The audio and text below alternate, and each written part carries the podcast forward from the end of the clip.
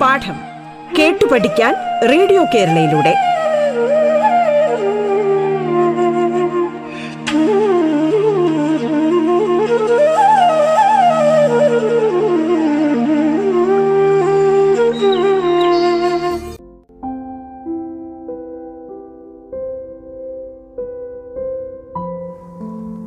പ്രിയപ്പെട്ട കുട്ടികളെ എല്ലാവർക്കും നമസ്കാരം. ഇന്നത്തെ പാഠം പരിപാടിയിൽ നിങ്ങളോടൊപ്പമുള്ളത് കെ വി ഷാജി. ഞാൻ വാഴമുട്ടം ഗവൺമെന്റ് ഹൈസ്കൂളിലെ ഫിസിക്കൽ സയൻസ് അധ്യാപകനാണ്. നമ്മുടെ വാർഷിക പരീക്ഷ ഈ മാസം അവസാനം ഉണ്ടാകും എന്ന് എല്ലാ കൂട്ടുകാർക്കും അറിയാമല്ലോ. നമ്മുടെ ഫിസിക്സ് പാഠപുസ്തകത്തിലെ ഒന്നാമത്തെ യൂണിറ്റ് ദ്രവ ബലങ്ങൾ ആണ്.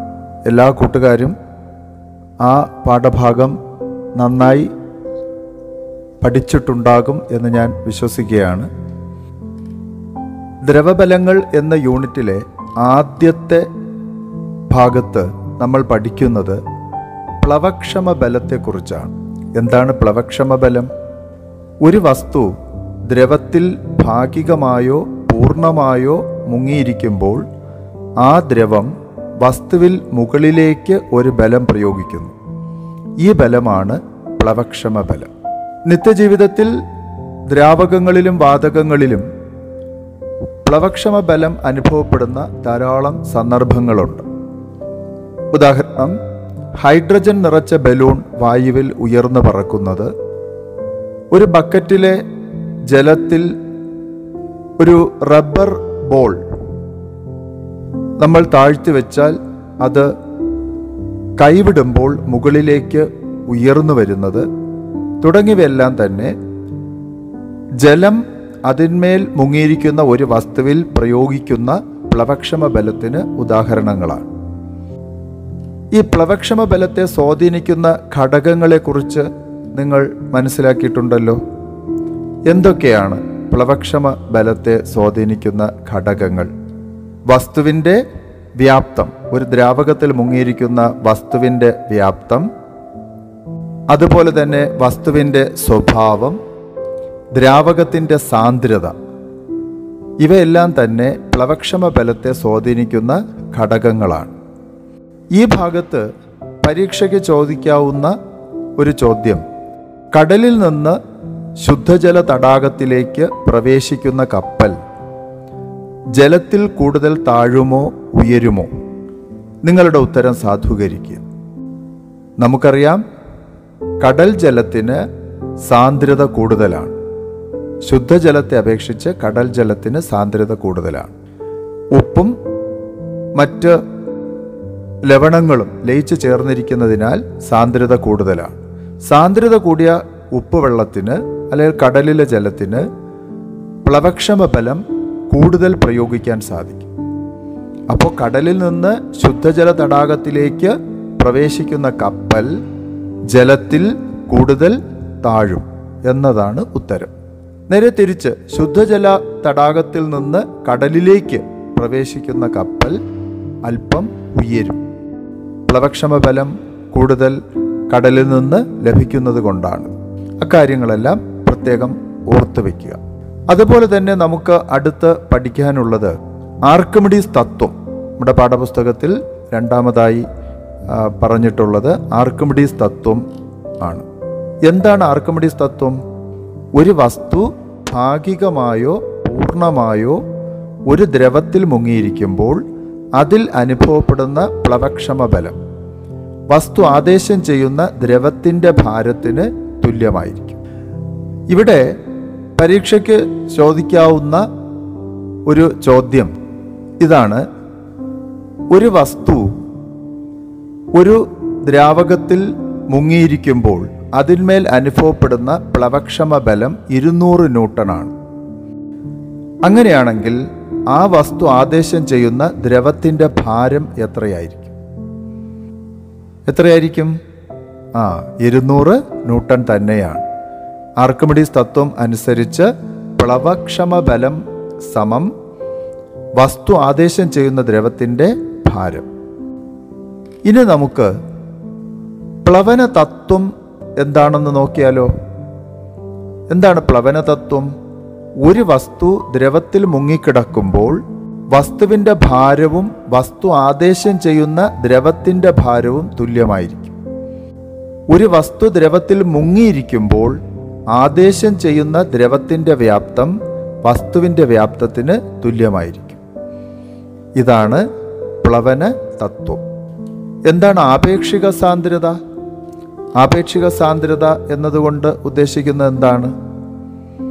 മറ്റ് വസ്തുക്കളുടെ മറ്റ് ദ്രാവകങ്ങളുടെ സാന്ദ്രത ജലത്തിന്റെ സാന്ദ്രതയെ അപേക്ഷിച്ച് എത്രയാണ് എന്ന് പറയുന്നതാണ് എന്താണ്? ആപേക്ഷിക സാന്ദ്രത. വസ്തുവിന്റെ സാന്ദ്രതയെയും ജലത്തിന്റെ സാന്ദ്രതയെയും ബന്ധിപ്പിക്കുന്ന അനുപാത സംഖ്യയാണ് ആപേക്ഷിക സാന്ദ്രത. ആപേക്ഷിക സാന്ദ്രത സമം വസ്തുവിന്റെ സാന്ദ്രത ഭാഗം ജലത്തിന്റെ സാന്ദ്രത. സാന്ദ്രതയുടെ യൂണിറ്റ് കിലോഗ്രാം പ്രതി മീറ്റർ ക്യൂബ്. അപ്പോൾ വസ്തുവിന്റെ സാന്ദ്രതയുടെ unit kilogram per metre cube. അതുപോലെ തന്നെ ജലത്തിന്റെ സാന്ദ്രതയുടെ യൂണിറ്റ് എന്ത് തന്നെയാണ്? Kilogram per metre cube. അപ്പോൾ ഇതൊരു അനുപാത സംഖ്യ ആയതുകൊണ്ട് എന്താ? ഇതിന് യൂണിറ്റ് ഇല്ല. ആപേക്ഷിക സാന്ദ്രത അളക്കാൻ നമ്മൾ ഉപയോഗിക്കുന്ന ഉപകരണം ഏതാണ്? ആ ഹൈഡ്രോമീറ്റർ. ഹൈഡ്രോമീറ്റർ ആണ് ആപേക്ഷിക സാന്ദ്രത അളക്കുന്നതിന് നമ്മൾ ഉപയോഗിക്കുന്ന ഉപകരണം. പാലിലെ ജലത്തിന്റെ തോത് അളക്കുന്നതിന് വേണ്ടി ഉപയോഗിക്കുന്ന അല്ലെങ്കിൽ പാലിന്റെ ശുദ്ധി പരിശുദ്ധി മനസ്സിലാക്കുന്നതിന് നമ്മൾ ഉപയോഗിക്കുന്ന ഉപകരണം ലാക്ടോമീറ്ററാണ്. അടിസ്ഥാനപരമായി ഹൈഡ്രോമീറ്ററും എന്താണ്? ഒരു ആ ലാക്ടോമീറ്റർ തന്നെയാണ്. എന്താണ് പാസ്കൽ നിയമം? നമ്മൾ ജെ സി ബി ഉപയോഗിച്ച് കുന്നടിച്ച് നീക്കുന്നതും റോഡ് പണി നടത്തുന്നതും ഒക്കെ നമ്മൾ കണ്ടിട്ടുണ്ട്. അപ്പോൾ ആ ജെ സി ബി ഇവിടെ പ്രവർത്തനത്തിന് സഹായകമായ നിയമമാണ് പാസ്കൽ നിയമം. എന്താണ് പാസ്കൽ നിയമം? ഒരു സമൃദ്ധ വ്യൂഹത്തിൽ അടങ്ങിയിരിക്കുന്ന ദ്രാവകത്തിന്റെ ഏതെങ്കിലും ഒരു ഭാഗത്ത് പ്രയോഗിക്കുന്ന മർദ്ദം ദ്രാവകത്തിന്റെ എല്ലാ ഭാഗത്തും ഒരുപോലെ അനുഭവപ്പെടും. ഇതാണ് പാസ്കൽ നിയമം. മർദ്ദം പ്രയോഗിച്ച് ദ്രാവകങ്ങളുടെ വ്യാപ്തം കുറയ്ക്കാൻ സാധിക്കില്ല എന്നതാണ് പാസ്കൽ നിയമത്തിന്റെ അടിസ്ഥാന തത്വം. അത് നമുക്ക് മനസ്സിലാക്കണമെങ്കിൽ ഒരു സിറിഞ്ചിൽ ജലം നിറച്ച് അഗ്രഭാഗം അടച്ചു പിടിച്ച് പിസ്റ്റൺ അമർത്തി നോക്കിയാൽ മതിയാകും. അതായത് ജലത്തിന്റെ വ്യാപ്തം നമ്മൾ മർദ്ദം പ്രയോഗിക്കുന്നതിനനുസരിച്ച് യാതൊരു വ്യത്യാസവും ഉണ്ടാകുന്നില്ല ജലത്തിന്റെ വ്യാപ്തത്തിന് ഒരു വ്യത്യാസം ഉണ്ടാകുന്നില്ല എന്ന് നമുക്ക് മനസ്സിലാക്കും. പാസ്കൽ നിയമം അനുസരിച്ച് പ്രവർത്തിക്കുന്ന ഉപകരണത്തി ഉപകരണങ്ങൾക്ക് ഉദാഹരണമാണ് വാഹനങ്ങളുടെ hydraulic brake hydraulic jack hydraulic press തുടങ്ങിയവ.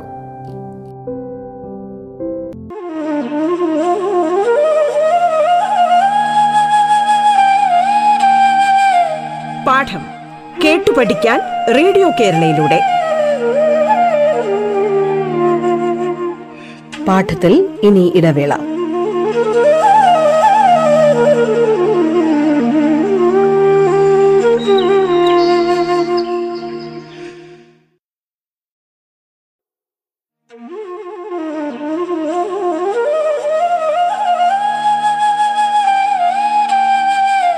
പാഠം കേട്ടു പഠിക്കാൻ റേഡിയോ കേരളയിലൂടെ.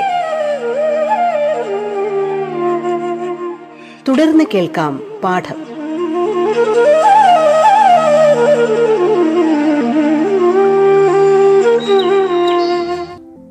കേശികത്വം എന്നാൽ എന്ത് അടുത്തതായി നമുക്ക് പഠിക്കേണ്ടത് കേശികത്വം എന്ന ഒരു ടോപ്പിക്കാണ് അപ്പോൾ നമുക്ക് പരിചിതമായ ചില സന്ദർഭങ്ങൾ. നമുക്ക് ചോക്ക് ഉപയോഗിച്ച് മഷി ഒപ്പിയെടുക്കാൻ സാധിക്കും. മണ്ണെണ്ണ വിളക്കിൽ തിരിയിലൂടെ മണ്ണെണ്ണ മുകളിലേക്ക് ഉയർന്നു വരുന്നു. ചുമരുകളിൽ മഴക്കാലത്ത് നനവ് പടരുന്നു. കോട്ടൺ തുണി കൊണ്ട് വിയർപ്പ് ഒപ്പിയെടുക്കുന്നു ഈ സന്ദർഭങ്ങളെല്ലാം തന്നെ ദ്രാവകങ്ങൾ അവയുടെ ഭാരത്തെ അവഗണിച്ചുകൊണ്ട് ഉയരുകയോ അല്ലെങ്കിൽ മറ്റു ഭാഗങ്ങളിലേക്ക് പടരുകയോ ആണ് ചെയ്യുന്നത്. അപ്പോൾ എന്താണ് കേശികത്വം?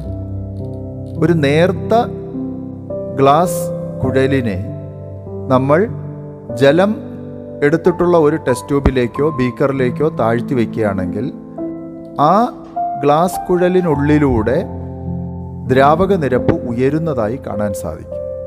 ഇങ്ങനെയുള്ള ആ ദ്രാവക നിരപ്പിന്റെ ഉയർച്ചയാണ് നമ്മൾ കേശിക ഉയർച്ച എന്ന് പറയുന്നത്. അതേസമയം ഒരു നേർത്ത ഗ്ലാസ് കുഴൽ ഒരു ബീക്കറിലെ മെർക്കുറിയിലേക്കാണ് താഴ്ത്തുന്നതെങ്കിൽ ഗ്ലാസ് കുഴലിനുള്ളിലെ മെർക്കുറിയുടെ ലെവൽ താഴുന്നതായി കാണാം. ഇത് കേശിക താഴ്ച എന്ന് അനുഭവപ്പെടും. അപ്പോൾ എന്താണ് കേശികത്വത്തിന്റെ നിർവചനം? ഒരു നേരിയ കുഴലിലൂടെയോ സൂക്ഷ്മ സുഷിരങ്ങളിലൂടെയോ ദ്രാവകങ്ങൾ സ്വാഭാവികമായി ഉയരുകയോ താഴുകയോ ചെയ്യുന്ന പ്രതിഭാസമാണ് കേശികത്വം. അതുപോലെ തന്നെ അതുപോലെ തന്നെ ഒരു ഈർക്കിൽ അല്ലെങ്കിൽ പെൻസിൽ എന്നിവ ജലത്തിൽ മുക്കി ഉയർത്തിയാൽ ജലം അവയിൽ പറ്റിപ്പിടിച്ചതായി കാണും. കാണുന്നു അതുപോലെ ചോക്ക് ഉപയോഗിച്ച് ബ്ലാക്ക് ബോർഡിൽ വരച്ചാൽ ചോക്ക് കഷണങ്ങൾ ബ്ലാക്ക് ബോർഡിൽ പറ്റിപ്പിടിക്കുന്നു. കറൻസി നോട്ടുകൾ എണ്ണുമ്പോൾ കൈവിരലുകൾ ഇടയ്ക്കിടെ നനയ്ക്കാറുണ്ട്. ഈ സന്ദർഭങ്ങളിലെല്ലാം ഒരു വസ്തു മറ്റൊന്നിൽ ഒട്ടിപ്പിടിക്കുകയാണ് ചെയ്യുന്നത്. എന്തുകൊണ്ടാണ് ഇങ്ങനെ സംഭവിക്കുന്നത്? തന്മാത്രകൾ തമ്മിൽ ഉള്ള ആകർഷണ ബലമാണ് ഇതിന് കാരണം.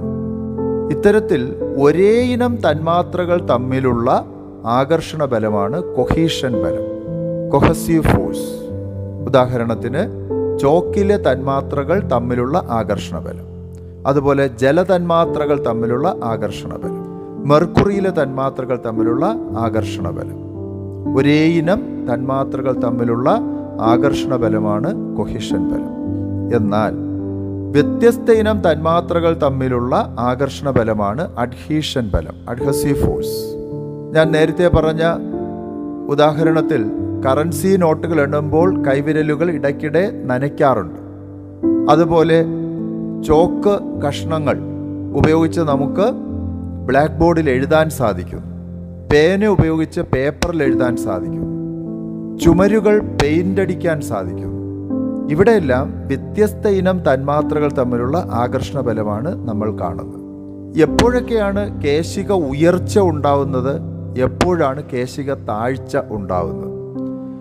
അഡ്ഹീഷൻ ബലം കൊഹീഷൻ ബലത്തേക്കാൾ കൂടുതലായാൽ കേശിക ഉയർച്ച കാപ്പിലറി റൈസ് ഉണ്ടാകും. അതായത് നമ്മളൊരു കേശിക കുഴൽ ഒരു ഗ്ലാസ് കുഴൽ ജലത്തിലേക്ക് മുക്കി വയ്ക്കുകയാണ് അപ്പോൾ ജലതന്മാത്രകൾ തമ്മിലുള്ള കൊഹീഷൻ ബലത്തേക്കാൾ കൂടുതലാണ് ഗ്ലാസ്സിലെ തന്മാത്രകളും ജലതന്മാത്രകളും തമ്മിലുള്ള അഡ്ഹീഷൻ ബലം. അതുകൊണ്ടാണ് ഗ്ലാസ് കുഴലിനുള്ളിലൂടെ ജലം മുകളിലേക്ക് ഉയരുന്നത്. ഇനി അഡ്ഹീഷൻ ബലത്തേക്കാൾ കൂടുതലാണ് കൊഹിഷൻ ബലമെങ്കിൽ കേശിക താഴ്ചയാണ് ഉണ്ടാവുക. മെർക്കുറിയുടെ കാര്യത്തിൽ മെർക്കുറി തന്മാത്രകൾ തമ്മിലുള്ള കൊഹീഷൻ ബലമാണ് കൂടുതൽ. മെർക്കുറി തന്മാത്രകളും ഗ്ലാസ്സിലെ തന്മാത്രകളും തമ്മിലുള്ള അഡ്ഹീഷൻ ബലം മെർക്കുറി തന്മാത്രകൾ തമ്മിലുള്ള കൊഹിഷൻ ബലത്തേക്കാൾ കുറവാണ്. അതുകൊണ്ടാണ് കേശിക താഴ്ച സംഭവിക്കുന്നത്. ഇനി കേശിക കുഴലിന്റെ വ്യാസം കുറയുന്തോറും കേശിക ഉയർച്ച കൂടും. അതെന്തുകൊണ്ടായിരിക്കും? കേശിക കുഴലിന്റെ വ്യാസം കൂടുന്തോറും കേശിക ഉയർച്ച കുറയും. കാരണം പറയാമോ? ഏതൊരു കേശിക കുഴലിലൂടെയും ജലം അല്ലെങ്കിൽ മറ്റൊരു ദ്രാവകം മുകളിലേക്ക് ഉയരുന്നത് ഭൂഗുരുത്വാകർഷണ ബലത്തെ അതിജീവിച്ചുകൊണ്ടാണ്. അതിനെതിരെയാണ് മുകളിലേക്ക് ഉയരുന്നത്. അപ്പോൾ നമ്മൾ പറഞ്ഞു കേശിക ഉയർച്ച ഉണ്ടാകുന്നത് അഡ്ഹീഷൻ ബലം കൂടുതലാവുമ്പോൾ എന്നാണ്. ഈ കുഴലിനുള്ളിൽ ഉയർന്നിരിക്കുന്ന ദ്രാവക യൂപത്തിന്റെ ഭാരം കുഴലിനുള്ളിൽ ഉയർന്നിരിക്കുന്ന ദ്രാവക യൂപത്തിന്റെ ഭാരം ഈ അഡ്ഹീഷൻ ബലത്തിന് തുല്യമാകുന്നത് വരെയാണ് ദ്രാവകം മുകളിലേക്ക് ഉയരുന്നത്. കുഴലിന്റെ വ്യാസം കുറയുമ്പോൾ അതിനകത്ത് ഉൾക്കൊള്ളാവുന്ന ദ്രാവകത്തിന്റെ ഭാരവും കുറയും. കുഴലിനകത്തെ ദ്രാവകത്തിന്റെ ഭാരത്തെ താങ്ങി നിർത്തുന്നത് അഡ്ഹീഷൻ ബലമാണ്. അഡ്ഹീഷൻ ബലം ദ്രാവകത്തിന്റെയും അതുമായി സമ്പർക്കത്തിൽ വരുന്ന പ്രതലത്തിന്റെ സ്വഭാവത്തെ ആശ്രയിച്ചിരിക്കും. ട്യൂബുമായുള്ള അഡ്ഹീഷൻ ബലം ദ്രാവകത്തിലേക്ക് താഴ്ത്തി വച്ചിരിക്കുന്ന ട്യൂബുമായുള്ള അല്ലെങ്കിൽ കുഴലുമായുള്ള അഡ്ഹീഷൻ ബലം ദ്രാവകത്തിന്റെ കൊഹിഷൻ ബലത്തേക്കാൾ കൂടുതലായതിനാൽ ദ്രാവകത്തിന് കൂടുതൽ ഉയരാൻ സാധിക്കും. അതിനാൽ വ്യാസം കുറയും തോറും കേശിക ഉയർച്ച കൂടും. ജലം പോലുള്ള ദ്രാവകങ്ങളിലാണ് കേശിക ഉയർച്ച സംഭവിക്കുന്നത്. ഇനി എന്താണ് വിസ്കസ് ബലം? നമ്മൾ ദ്രാവകങ്ങൾ ഒഴുകുന്നത് കണ്ടിട്ടുണ്ടല്ലോ.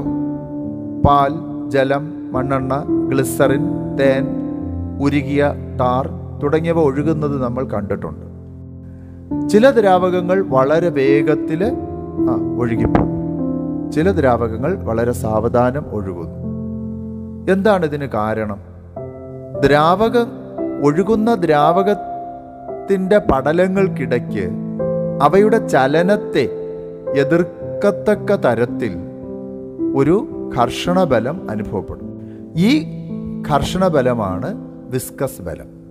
ചലിച്ചുകൊണ്ടിരിക്കുന്ന ദ്രാവക പടലങ്ങൾക്കിടയിൽ അവയുടെ ആപേക്ഷിക ചലനത്തെ തടസ്സപ്പെടുത്തുന്ന വിധത്തിൽ പടലങ്ങൾക്ക് സമാന്തരമായി പ്രവർത്തിക്കുന്ന ഘർഷണബലമാണ് വിസ്കസ് ബലം.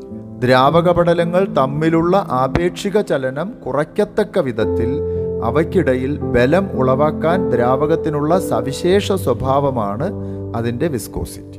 വിസ്കോസിറ്റി കൂടിയ ദ്രാവകങ്ങളുമുണ്ട് വിസ്കോസിറ്റി കുറഞ്ഞവയുമുണ്ട്. വിസ്കോസിറ്റി കൂടിയവയ്ക്ക് ഉദാഹരണമാണ് തേൻ ഗ്ലിസറിൻ ഉരുകിയ ടാർ തുടങ്ങിയവ. വിസ്കോസിറ്റി കുറഞ്ഞവ മണ്ണെണ്ണ പെട്രോൾ ജലം തുടങ്ങിയവ. വിസ്കോസിറ്റി കൂടിയവയെ വിസ്കസ് ദ്രാവകങ്ങളെന്നും വിസ്കോസിറ്റി വളരെ കുറഞ്ഞവയെ മൊബൈൽ ദ്രാവകങ്ങൾ മൊബൈൽ ലിക്വിഡ്സ് എന്നും വിളിക്കുന്നു വൈദ്യുതാഘാതമേറ്റ ആളുടെ ശരീരം അമർത്തി തടവുകയും തിരുമുകയും ചെയ്യണമെന്ന് നിങ്ങൾ പഠിച്ചിട്ടുണ്ടല്ലോ. എന്തിനു വേണ്ടിയാണ് ഇത് ചെയ്യുന്നത്? വൈദ്യുതാഘാതമേൽക്കുമ്പോൾ ശരീര താപനില പെട്ടെന്ന് കുറയുന്നു. അപ്പോൾ രക്തത്തിന്റെ വിസ്കോസിറ്റി കൂടുന്നതിനാൽ രക്തക്കുഴലുകളിലൂടെ രക്തത്തിന് എളുപ്പത്തിൽ ഒഴുകാൻ സാധിക്കാതെ ഹൃദയാഘാതം സംഭവിക്കാൻ ഇടയുണ്ട്. ശരീരത്തെ തിരുമ്മി ചൂടുപിടിപ്പിക്കുമ്പോൾ രക്തത്തിന്റെ വിസ്കോസിറ്റി സാധാരണ നിലയിലാവുകയും അയാൾ അപകടനില തരണം ചെയ്യുകയും ചെയ്യുന്നു. താപനില വർദ്ധിക്കുമ്പോൾ ഒരു ദ്രാവകത്തിന്റെ വിസ്കോസിറ്റി ആ കുറയുന്നു. താപനില കുറയുമ്പോഴോ ഒരു ദ്രാവകത്തിന്റെ വിസ്കോസിറ്റി കൂടും. നല്ല തണുപ്പുള്ള മഞ്ഞുകാലത്ത് നമ്മുടെ വീടുകളിൽ പാചകത്തിന് ഉപയോഗിക്കുന്ന വെളിച്ചെണ്ണ നെയ്യ് തുടങ്ങിയവ കട്ടിപിടിച്ചിരിക്കുന്നത് നമ്മൾ കണ്ടിട്ടുണ്ട്. അതായത് താപനില കുറയുമ്പോൾ ദ്രാവകത്തിന്റെ വിസ്കോസിറ്റി ആ കൂടുകയാണ് ചെയ്യുന്നത്. പരീക്ഷയ്ക്കായി നല്ലവണ്ണം തയ്യാറെടുക്കുക. ഈ യൂണിറ്റ് നന്നായി വായിച്ച് നമ്മുടെ ഈ യൂണിറ്റിന്റെ അവസാനം നൽകിയിട്ടുള്ള വിലയിരുത്താം എന്ന ഭാഗത്തെ ചോദ്യങ്ങൾ പഠിക്കുക. എല്ലാവർക്കും പരീക്ഷയിൽ നല്ല വിജയം ഉണ്ടാകട്ടെ.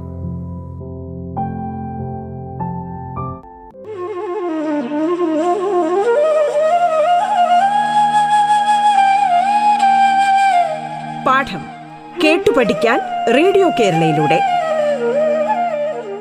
പാഠത്തിന്റെ ഇന്നത്തെ അധ്യായം പൂർണമാകുന്നു. ഇനി അടുത്ത ദിവസം കേൾക്കാം. നമസ്കാരം.